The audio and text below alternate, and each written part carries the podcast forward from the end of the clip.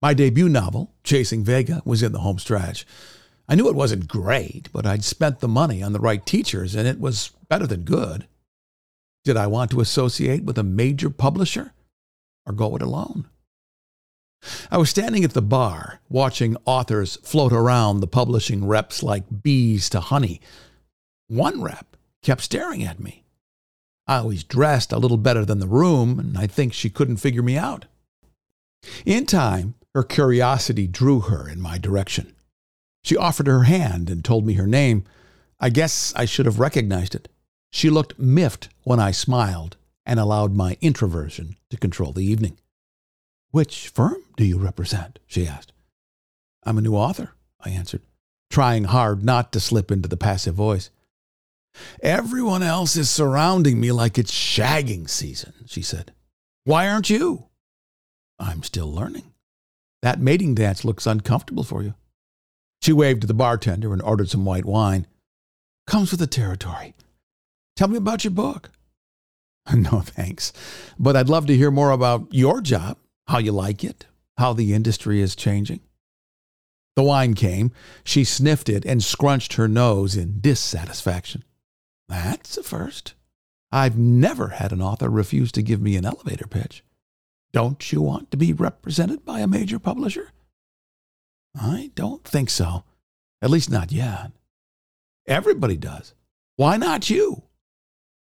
I studied the way my martini glass bent the images on the other side. It looked like one of those mirrors at the carnival funhouse. Should I be honest? That always got me into trouble. I don't want to pay your overhead, I finally said. She tilted her head. The slightest nod and the raised eyebrows told me I was onto something. Our authors get the best editors, cover designers, and seasoned marketing people with relationships in the industry. I was feeling the vodka. James Patterson does. Would I? James Patterson sells over 100 million pounds of product a year. It depends on how good your book is. Are you sure you don't want to tell me about it? Are you sure you really want this feedback? Fire away. It will be refreshing not to be sucked up to.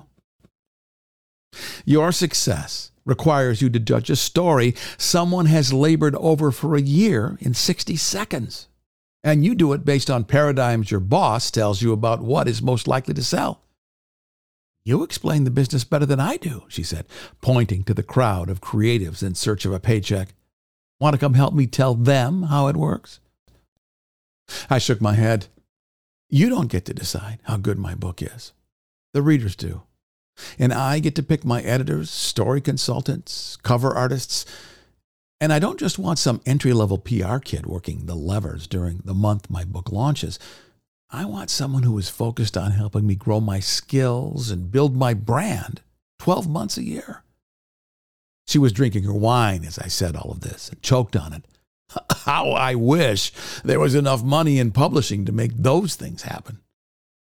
I won't ask you how much you earn, I said. That's not British Reserve, and I'm trying to respect the culture.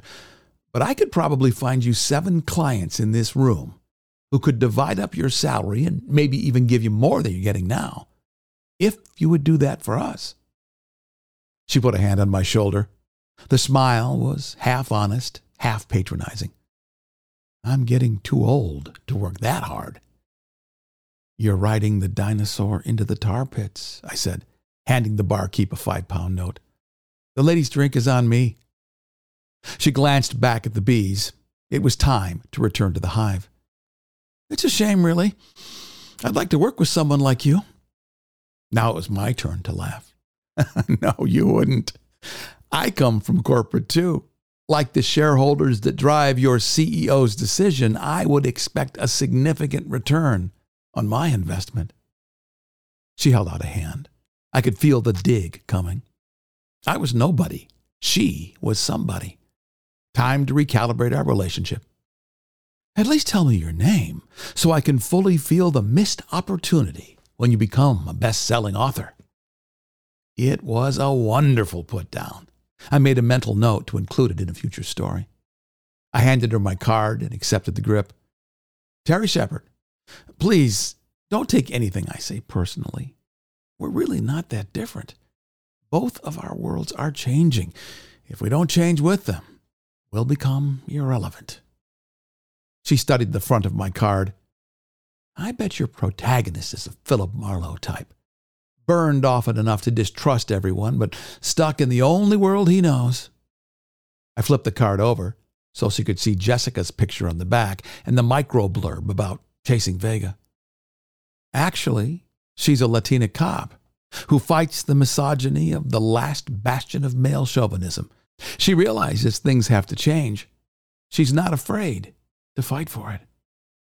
The publishing rep focused on my blurb for the instant I imagined she gave to every person who begged her for a contract. She nodded and turned to go. But she got the last word. I guess she was used to that. Latinos don't read books. At that moment, I knew I was going to succeed.